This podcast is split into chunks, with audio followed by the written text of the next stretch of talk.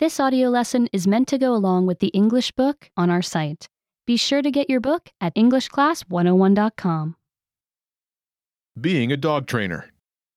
An interview with Marina Ozuna. Marina Ozuna is a dog trainer who lives in Sierra Vista, Arizona.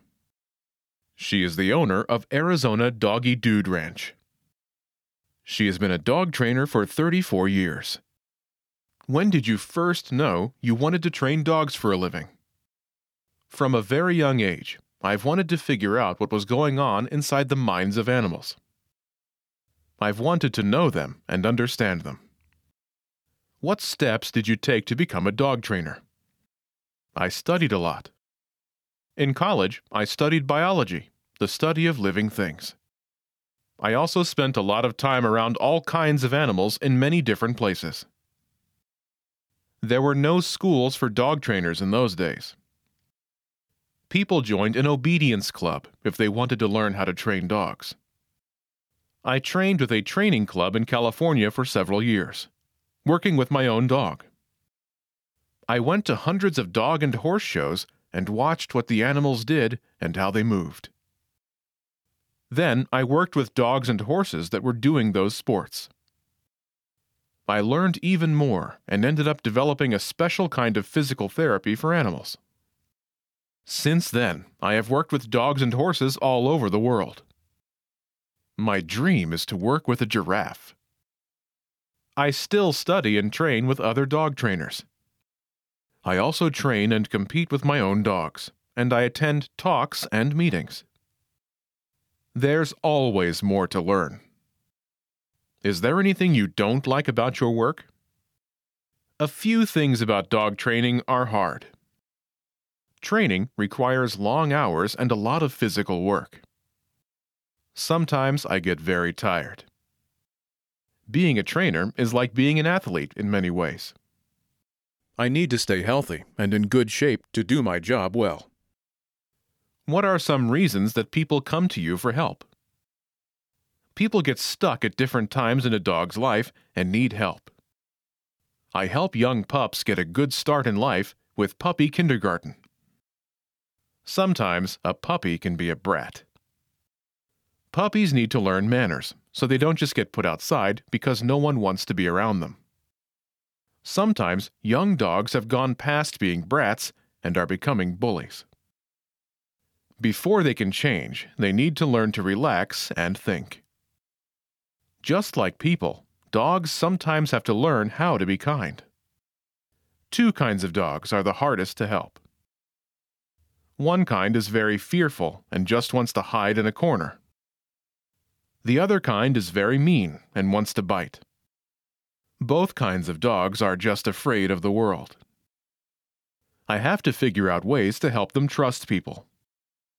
Do you have a favorite training tool? My hands, my voice, and my timing are my three most important tools. I want my dogs to love to come to my hands. I pet them with my fingers close together, stroking firmly in one direction. This helps them trust me. When I ask my dogs to do something, they need to know when they do it right. I tell them yes the instant they do what I asked. This is called a marker. It helps the dogs be certain about what they're learning. What are the easiest dog breeds to train? The breed of dog isn't as important as its personality. A friendly dog is easier to train than a fearful or mean dog. A dog may be doing bad things. But if it's friendly, it's easy to help it be a great dog. That's why the puppy years are the most important part of every dog's life. What are some common problems that dog owners come to you for? Biting, jumping, destroying things, and not coming when called are common problems. What are the hardest problems to work with? The hardest problems to work with are the dogs that want to bite. Can you share a few funny stories or moments from your work as a dog trainer? Every day there are a hundred moments that touch my heart. A very special moment is when dogs understand that they can run free at my ranch. They just need to come back when I call.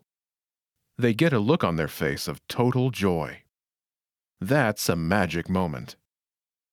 Do you have any advice for people about choosing the right dog? Think about where you live. Think about how active you like to be with your family. Think about how active you would like to be with your dog. Do you live in a small place with a small yard? If so, a small dog is most likely best for you. Do you love to run, play ball, or take long walks? Do you have a big yard? If so, an active athletic dog may be a great match for you. What are the most important commands for dogs to know, and why? Come and wait are the most important commands. They help keep your dog safe. What are some common mistakes people make when training dogs on their own?